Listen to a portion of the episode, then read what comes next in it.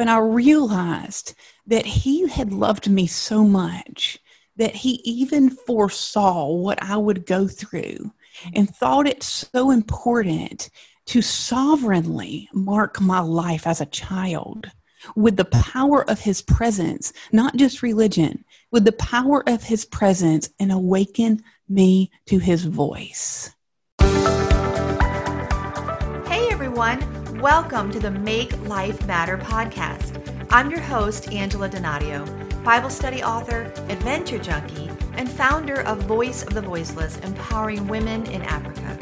Join me here every week for inspiring conversations on discovering miracles in life's messy moments. Here's this week's episode.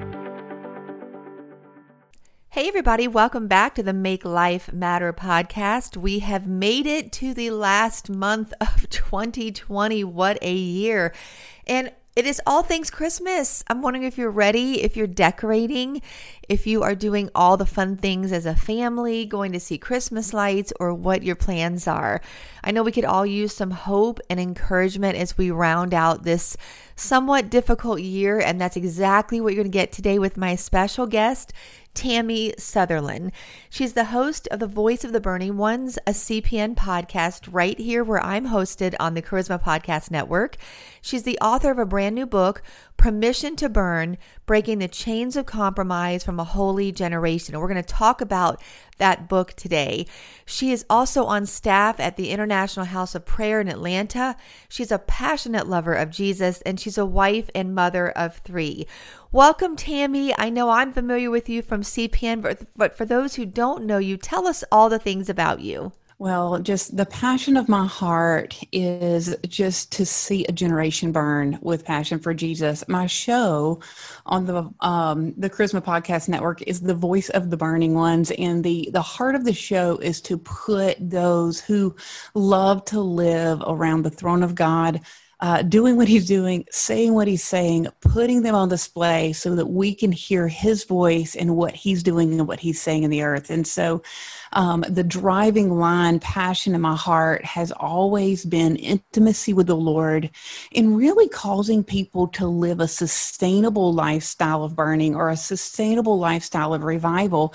And to me, um, Angela, that really has to do with focusing on the day to day, you know, living. I believe that we can live a lifestyle of revival. I believe we can live a lifestyle of um, progressively growing in our uh, passionate desire for Jesus. And so um, many years ago, experienced a trauma in my life and that trauma is what caused me to come to the place rubber meets the road. You know am i going to live a lifestyle of religion? Am i going to walk away from the lord? Or am i really going to go after finding out who he is and who i am in him? And so um, media uh, books and ministry became a byproduct of a passionate desire to just live in love with Jesus and knowing Him and knowing His Word. I love that. So, is permission to burn a composite of your entire life and your ministry, or is it an opportunity for you to share steps of how we can stay in sustainable revival? Well, I would say yes and no. Um, with it being my first published book, I had a, a hard time kind of wading through do I want to present the fullness of my story or do I really want to hone into uh, you know the keys to burning and so just to give you a little bit of backdrop when i wrote the book it took three years and I, I really focused in on the keys to burning in the beginning of the process of writing the book. And by the time we got done with the first draft of the book, we were like, we've got to include the story. And so we went back and we wove in the story of my life and walking through the ups and downs, the uh, the trauma and the you know uh, matters of being you know shut down as far as being a woman of ministry and a wife and a mother having a voice. We walk through these things. And so the the gist of the book is giving you keys to release the weight of god's glory and to commission you as a believer to walk in your identity as a holy messenger um, to be able to proclaim the truth of who god is in this confused generation. And at the same time to say you know what? It doesn't matter what life throws at you, God is inviting you into a journey of walking in this lifestyle of being on fire and growing growing in him all the days of your life. Thank you so much Tammie. You know, here on the podcast we talk about ways that we have seen God used even our messy and painful situations to bring about his purpose in our life and really to see miracles in the middle of the mess. And I want people to buy your book, so I don't want you to feel like you have to share the whole story, but if you could just give us some of the backstory of the trauma that it sounds like not only shaped your life, but shifted the trajectory of your life. I would love to hear how you discovered not only the presence of God, but the stability of God's character in the middle of all that you went through, Tammie? Hmm. You know, I want to start with this story. In whenever I was a child, I feel like the Lord marked my life. I always had a, an unbelievable hunger for His presence. Now, I didn't grow up in a spirit-filled, um, like uh, you know, church. I didn't wasn't introduced to the Holy Spirit and to the gifts of the Spirit, but I always had such a hunger for His presence, and I would encounter the Lord at at camps, church camps, growing up, and I was baptized in the Holy Spirit in middle school, but didn't necessarily have the discipleship to walk out, you know, the ins and out of, of what it looks like to hear, you know, from the Lord and experience what we're talking about, signs, wonders, and miracles. And so I found myself and the, my desires for Him increasing, but my understanding of Him and the Word decreasing as I walked through you know my teenage years and into college and so i found myself in college pledging a sorority, trying to figure out who I was, trying, you know, like most teenagers do, um, trying to decipher, you know, between career and calling. And in this process, I had dated the same guy all through school, never had another boyfriend, planned on marrying him, and, and felt like I needed to call that relationship. Uh, at least on a pause. And in that process, you know, pledging a sorority, I was actually um, raped and and, and it was a hazing um, reality. I don't know if you know much about hazing, but hazing is illegal on college campuses, but it still happens. And I was drugged and I was raped as a freshman in college.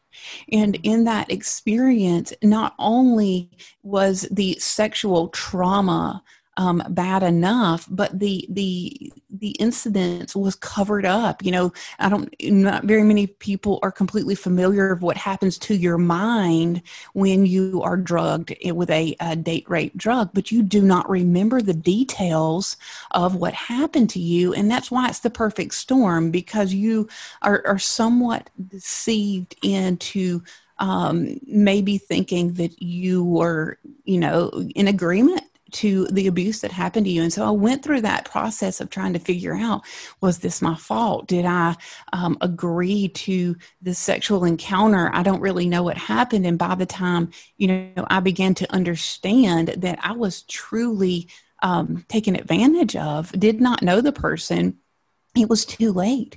And for a solid six months to eight months, I was um, shut down and shut up and threatened that if I ever talked about this, that that they would make my life a living hell. And and and they did. They they kept they were good on that promise. And so I found myself in this ultimate trauma where I could trust no one. I didn't have the language to explain what had happened to me. I grew up in small town South Carolina. I was very naive. I didn't know that I couldn't trust everyone. Um, I grew up in an upper middle class family and and thought that these kind of things only happened to people with broken homes. And was in a midst of crazy confusion. But in the middle of all of that Angela, I was crying out to the Lord. I was, you know, that encounter that I had with God was when I was baptized in the Spirit in middle school, marked my life. And His presence was so real to me. And God came in and He continued to pursue my heart. Now, I want to fast forward just a little bit and, and skip over a lot of details that you can read about in the book because the very first chapter of the book is called Shattered Dreams, and I go into some of this. But in this in this back and forth um, just confusion and trying to find out who I was and seeing, feeling like my life was going down the drain and I was becoming a shadow of who I was before. I was sleeping with my Bible. I was crying out to the Lord and I was asking Him to rescue me. And I, you know, had no um, really very little contact with my parents. I was afraid, you know, of what they thought of me, of what I was going through.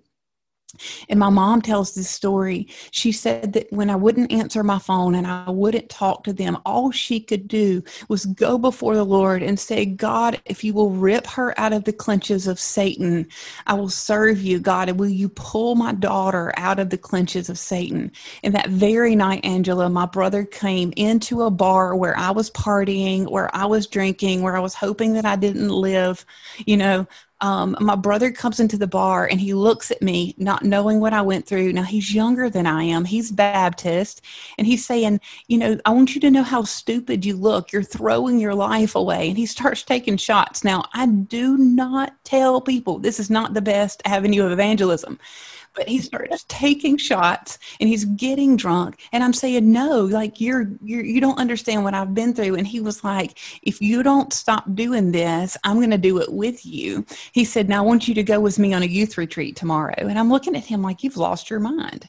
You're getting drunk. I'm getting drunk. I'm not going on a baptist youth retreat. You know? And in, in all of this i went to bed that night didn't sleep, wept before the Lord, got up at four o'clock in the morning, began to pack my things, drove to my hometown, and I pulled into the parking lot of this church at 7:30 a.m. They were pulling out in a bus to go on a beach retreat, and they stopped the bus. They let me on the bus. I went on the retreat that night. The presence of the Lord broke into that room, and I began to weep in the presence of God. And I looked at my brother, and my and the Lord said to me, "This is what love looks like. I believe you, and I sent him into the darkness to pull you out." God broke in, and in that room, the presence of God caused conviction to wash over every person in that room, and every person in that room wept, prayed, repented, and gave their life to Jesus that night on that retreat. And that's where the burning began for me. Wow, Tammie, thank you so much for just your honesty and your vulnerability. And I'm just I'm thinking about the men and the women that are listening right now who maybe have experienced some kind of trauma or sexual abuse and they have felt shut up and shut down. And yet, how encouraging that now you are this strong voice that empowers others to burn.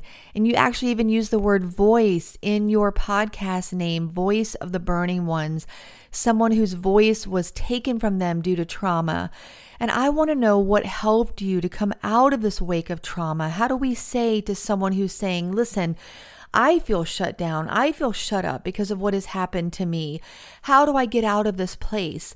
What happened to help you make that transition, coming out of that season of trauma and the impact of that trauma into a healed place, now being used so powerfully by God? Well, I have to say this the very most important part of my restoration experience was the Lord, with the Lord, was encountering the Holy Spirit again, being baptized in His Spirit, and having a, a spiritual parent, spiritual mother and father come alongside and begin to teach me who I am. Mm. This is the scripture that I held on to. It was Second Corinthians 5:17. Therefore, if anyone is in Christ, he is a new creation. The old has passed away, behold, the new has come.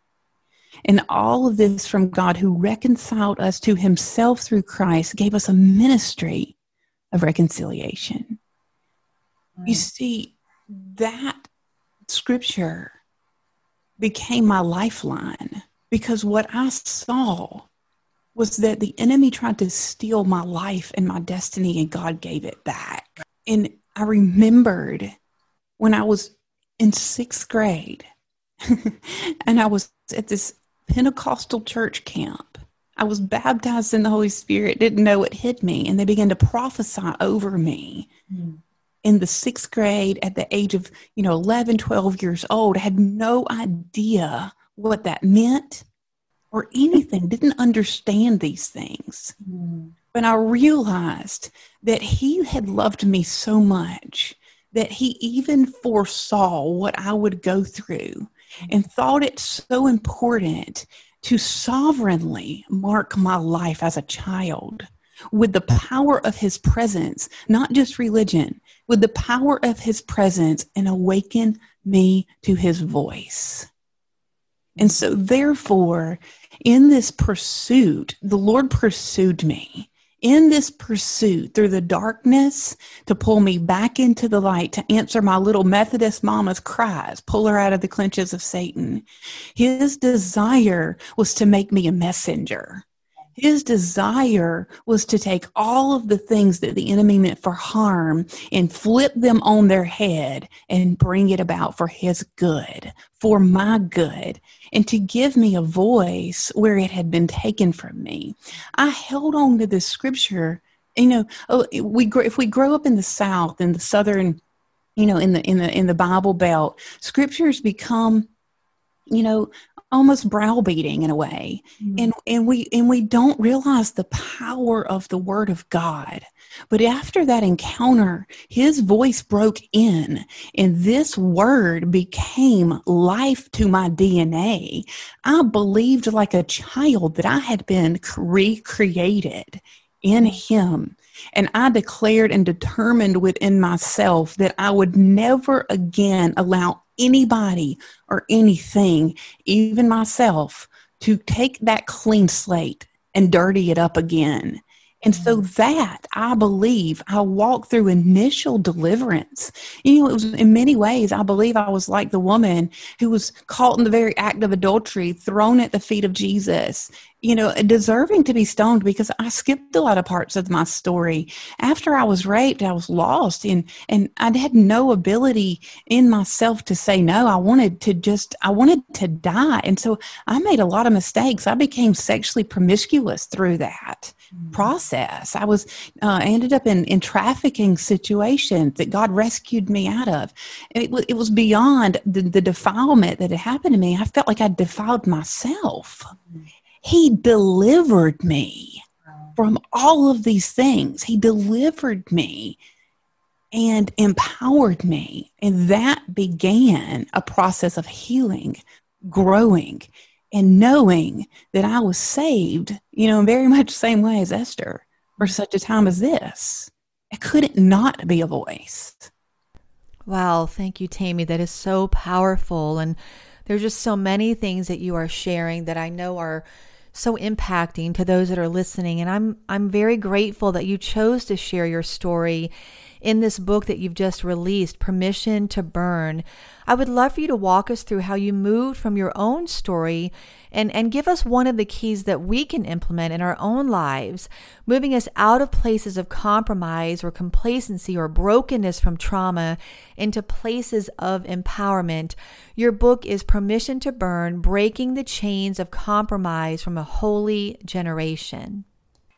Absolutely. I would love to I will say for me, um, the the lovesick reality of the pursuit of Jesus, the bridegroom pursuing me as his bride, uh, became a very key component. And I believe that it moves it beyond this is my story into this is the bridal reality. Mm-hmm. If you you know, we talk about this some in the book, and I go into some of the Song of Solomon reality, some of the, you know, the John the Beloved, how he was the disciple that laid his head on the on the chest of Jesus, endured massive persecution, and finds himself as the author of the book of Revelation in a revelation of Jesus mm-hmm. in his fullness, in his glory there is a key to finding yourself in a hot pursuit of Him that will cause you to be grounded in love, rooted and grounded in love all the days of your life. And for me, and I will fast forward to this 2007 I was in Nashville, Tennessee, in a stadium, having done 40 days of prayer and fasting. I wasn't familiar with Lou Engle and the call. I wasn't familiar with any of the people on the platform, but I had been compelled by God after reading an email from Lou Engle to consecrate a fast, to gather together and cry out for God just it wasn't even about the justice issue which I was introduced to there at the call. It was about crying out for God to release his presence into an entire generation.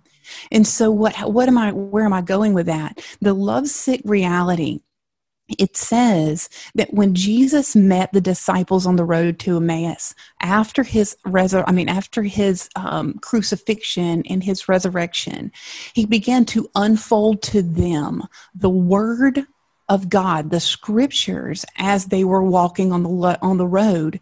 They were downcast. They were frustrated. They didn't know. Um, they didn't understand what they had just walked through. They had just watched their Savior, um, you know, crucified. And it says after he unfolded the scriptures to them, and then he disappeared, they looked at one another as they realized they had just talked to the Messiah and he explained to them about himself. Their statement was, Did our hearts not burn within us? And so here's a moment of the fellowship of the burning heart. Number one key it is the lovesick reality of burning regardless of the circumstances. Mm-hmm. Number two is a fellowship of burning. It is absolutely necessary that we find ourselves in the in the first commandment, loving God with all of our heart, soul, and mind, and all of our strength, and loving our neighbor as ourselves. There's an understanding that God did not call us to do this alone, but at the same time, He meets us where we are. And so throughout the book, I weave in these keys of unity in the brethren, of walking together in the fellowship of the burning heart, in the pursuit of God and God alone, regardless of what circumstance we're coming that are coming for us. John the Beloved is one of my favorite characters and favorite examples of this lifestyle. He gets the reality of being young and he was one of the youngest mm-hmm. of, of that childlike faith, of the proximity and nearness to the Lord, of the walking through disappointment and then yet at the same time being resilient to persecution and finding himself still craving that intimacy with God whenever he is on the island of Patmos. Most people may or may not understand this, but he was the one that they couldn't kill. he was the martyr that couldn't be martyred. you know, he was boiled in oil, so therefore exiled, but yet never left his hunger. Mm-hmm. And in that, he was dreaming heaven's dreams. If we find ourselves identifying with characters in the Word of God in their realness, in their authenticity, in taking on the hunger that they they chased after Jesus with, we'll also find ourselves in this sustainable burning. One of the major keys of this book is do not quit. If you don't quit, you win. You know, it's it's find people to burn with, but find yourself burning with him ultimately. In Revelation 4, we're invited to, to, to, to come up higher to ascend. You know, David talks about ascending the hill of the Lord. Ephesians 2 6 talks about being seated within heavenly places. We're invited to come up higher and see what he's doing. Mm. Say what he's saying. Go where he's do- going. And yes, this is a supernatural reality, but there is also practicality to it. And part of that is just the tenacity of not quitting and pursuing and in being asking God to make you the hungriest person that has ever lived. Because blessed are those who hunger and thirst for righteousness, for they shall be filled. Tammie, I can hear the passion in your voice when you talk about this topic and the desire you have to see all of us live a passionate pursuit of God. And I'm going to invite you to pray over us in just a moment, but I know people are going to want to connect with you and purchase your book. So, can you let us know how we can do that and if there's anything else you'd like to share with us? Well, one, you can connect with me um, on Facebook and Instagram, Tammie Southerland. Um, you can just you can look at you can look me up at Tammie Southerland and website. Yes, um, one of the things though I would say is is find the podcast. I love to disciple through the podcast um, through you know these different avenues we are producing content that we are going to use to disciple the burning ones that we hope across the nation. Uh, we're going to be launching a few courses one that will go along with the book um, that's going to take us through some of these keys of, of, of burning but also create community.